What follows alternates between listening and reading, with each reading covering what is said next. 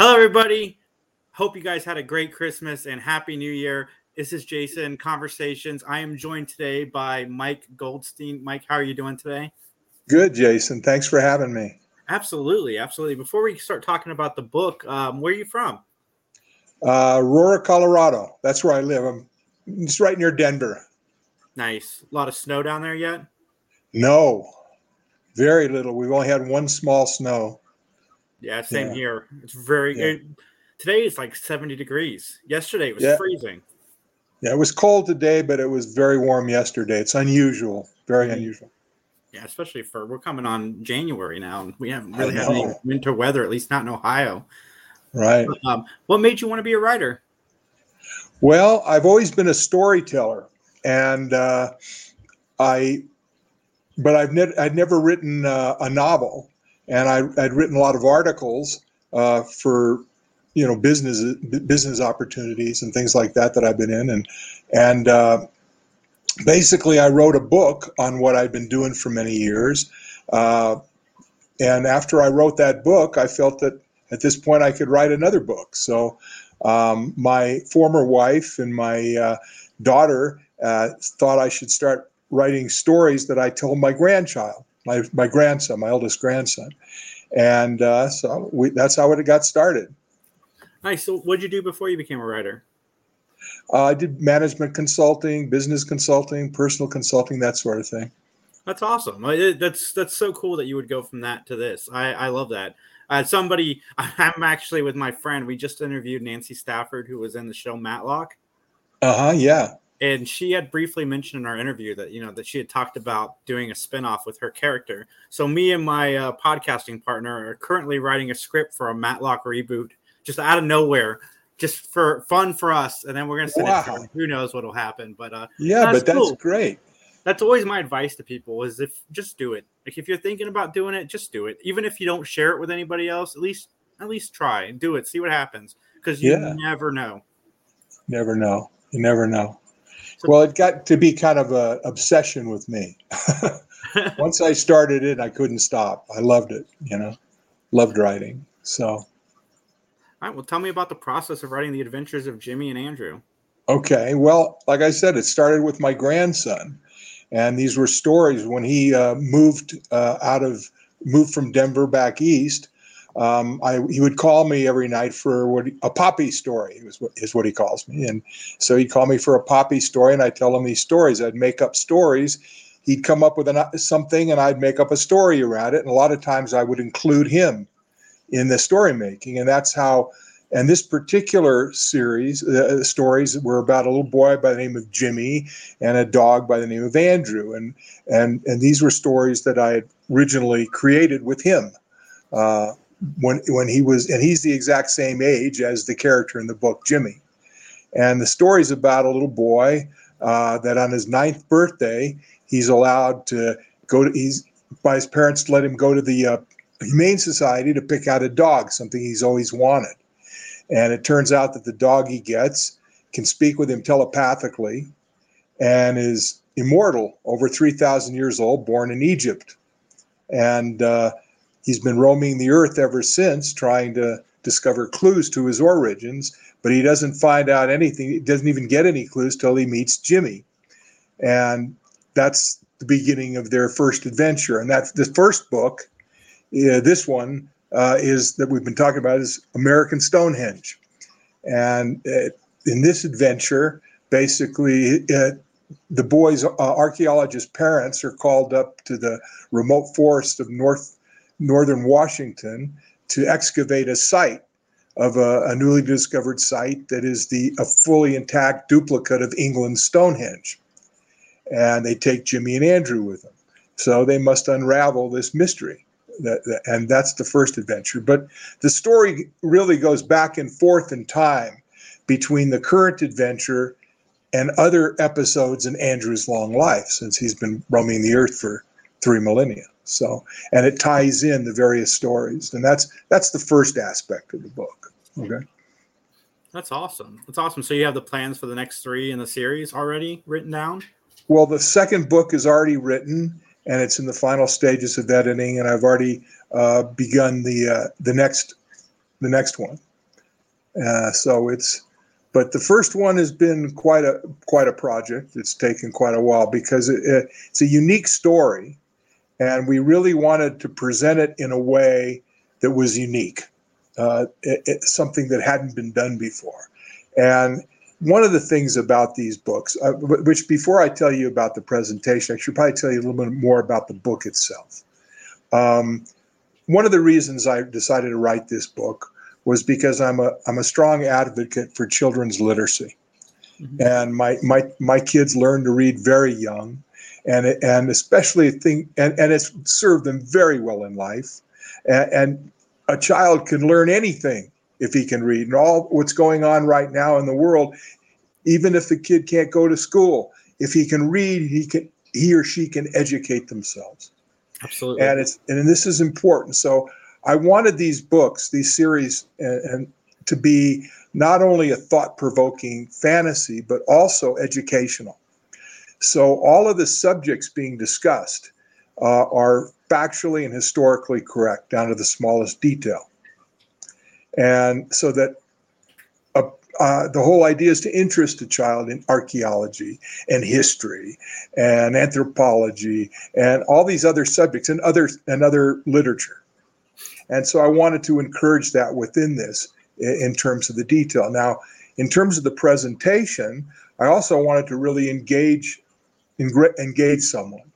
You know, not just you know, and and one of the things that wanted to do was to illustrate it uh, almost like a graphic novel in some sorts, and, and basically do uh, a full page illustration of the major scene in every chapter, which is which is what we have, and that's also fully detailed. So it's exactly per the book, and all the details in the illustrations are correct. You know, the the, the flora, the fauna, uh, uh, the positions of things, and so that anything that the, the, that the person can look in the book or the child can look and see, I want to learn something, but they'll find it. Okay, and, and, and it'll make sense. So that's that's that's the first part, and and then it's the presentation, and like the beginning is with the illustrations, and we wanted to do them in such a way that um, it was did give it that graphic novel quality. But most books, if if they if they do illustrations, the publisher does them and puts them in the front of the chapter, right? Mm-hmm. That's where you usually see them, the beginning of the chapter, if they do. And I never liked that because, first of all, if it's something uh, exciting to the chapter, you're revealing it yeah. before the person gets to it. And second of all, if it's a pretty good illustration and the person's reading the scene, they got to flip back to look at the illustration. So I, so what we did is we put the illustrations directly across from the scene that they're reading, so that it's right there as they're reading it, and they can see it. And it, it, it did create the problem of extra pages in the book, but we just covered that with drawings of the two characters at play. And so that was the first part of the presentation was the illustrations. Am I yakking too much about this? No, no, no, no. And when we get to the next part, first I want to ask you a question. What's the response been like since you put it out? What's that feeling been like for you too to have people reading your work? It, it it's been great. It's really been, and, and it's been a really good response from from uh, people that have read it, uh, not just kids but adults, because I wrote it for uh, nine and above. Mm-hmm okay, nine to 99. And so, so we've got a very good, I've got a very good response from people. And uh, uh, the testimonials, like up on Amazon, have just been wonderful. And so I'm very happy about it. It's just a matter of just getting more people to know about it. That that's the that's the difficulty because I um, one one of the things was is I wrote this book back in what 2008 i think that's when i wrote the book. That's quite a while ago. It only took it took me a year to write it and i wrote it in the evenings. And then it was a matter of getting it published. So i spent the next years going through the agents and publishers but nobody wanted to really publish. I had interest but nobody wanted to do it the way it, it was to like the kind of things i'm talking about.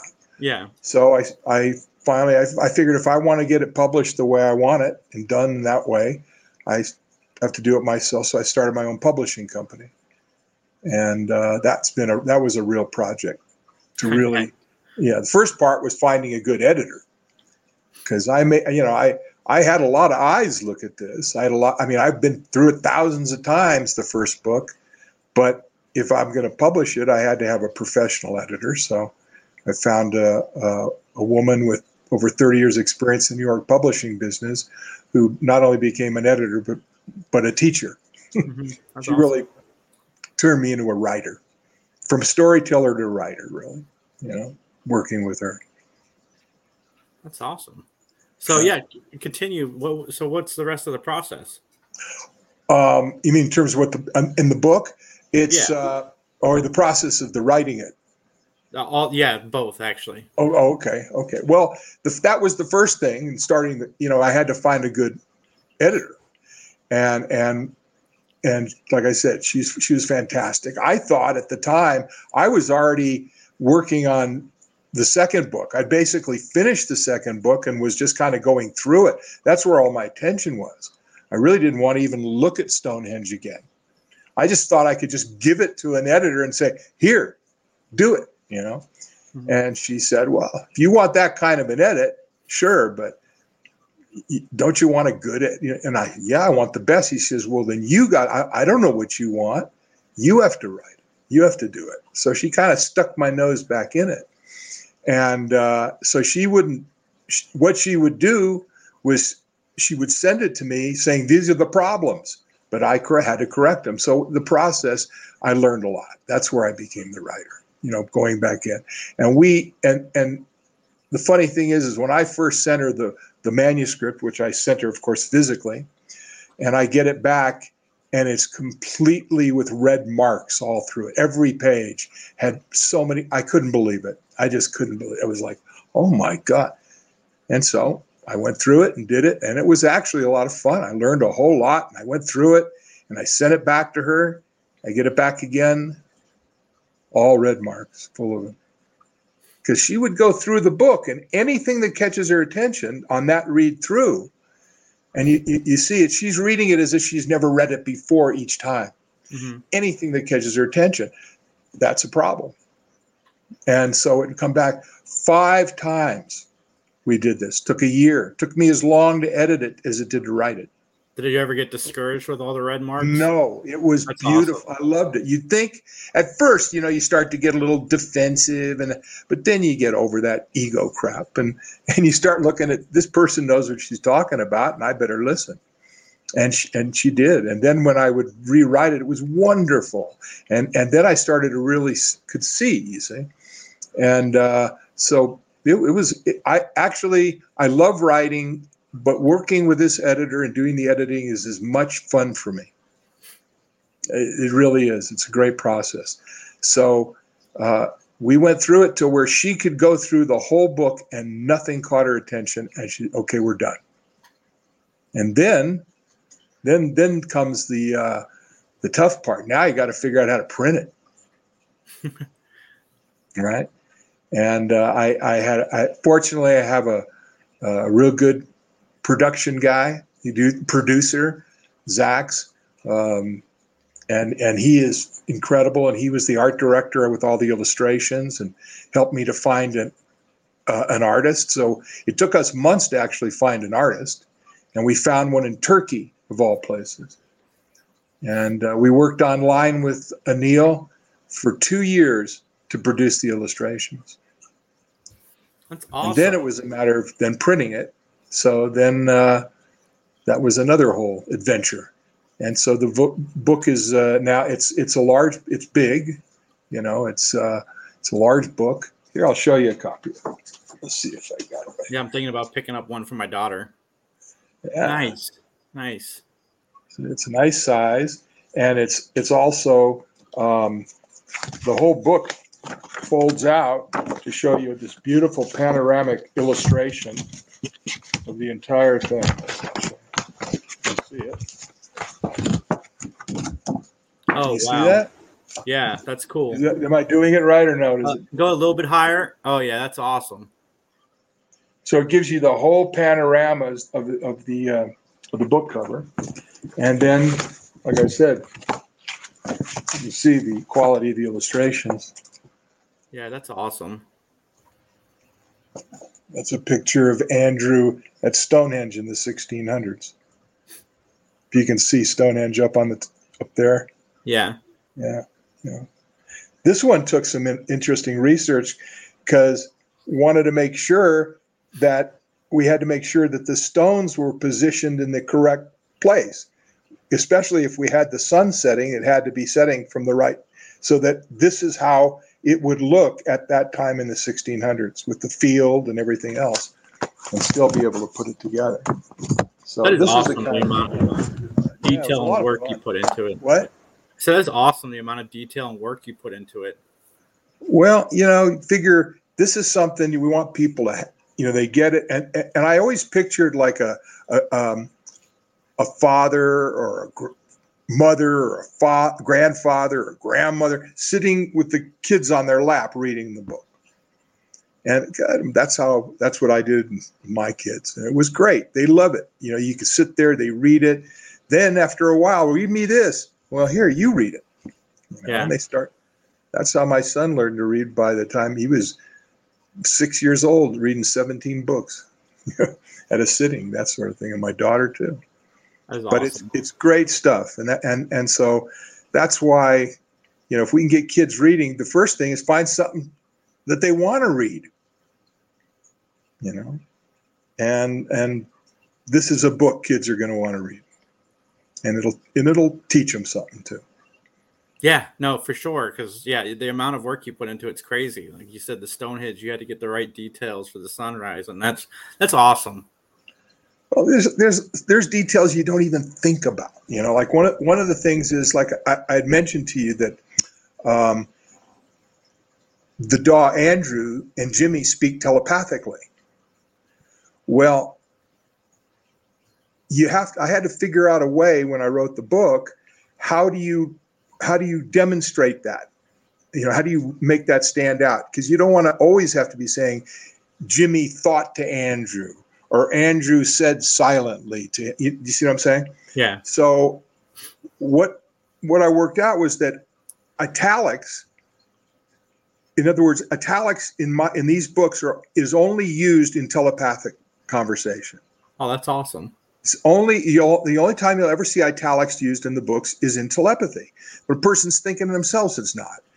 Uh, And any other things are bold or whatever. But italics is for that. So in the beginning, I found, and I tested this from the beginning with people. I had people reading this thing from the time I was writing it. And what I found was that if you, in the beginning, you can put thought to him or he thought silently, but after a while, the person's eye just knows it's telepathy. You don't even, and I never even told anybody. I'm telling you I'm, because we're, but I don't tell. I, it's not written in the book. I don't tell readers. You don't have to tell them. They it they just see it. Yeah, no, they catch And- on pretty quick.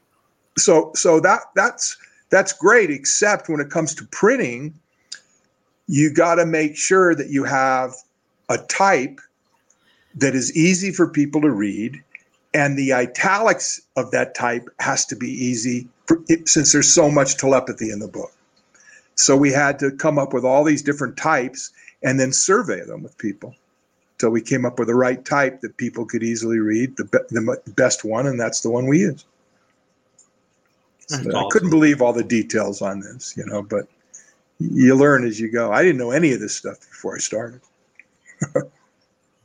That's awesome. That that is it's so inspirational too. Like I said, you business management. Now you're writing children's books. That's, I think that's fantastic. And like you said, reading is a gateway to so much education.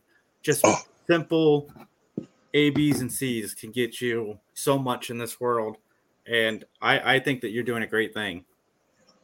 Thank you. Thank you.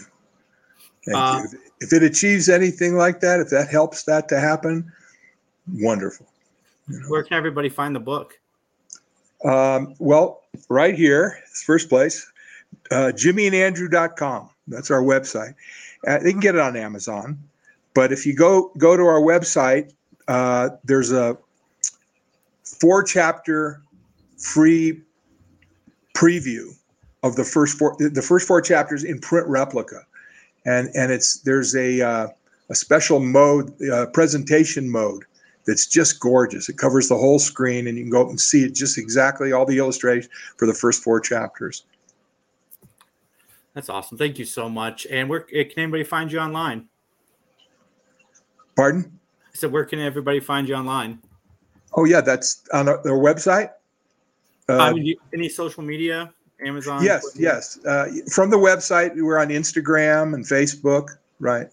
Okay. Right. Awesome. Facebook, Instagram, all that stuff. you have a very you. wonderful social media person, and uh, she's fantastic. So she takes care of all that. So, yeah. But start with a website. Start with if anybody's going to start, go take a look at the of the book itself and read those first four chapters. And Absolutely. I'll put the link of that in the description down below. Thanks everybody for tuning in. Follow me at Three Geeks J, and uh, we'll see you guys again later. Okay. Well.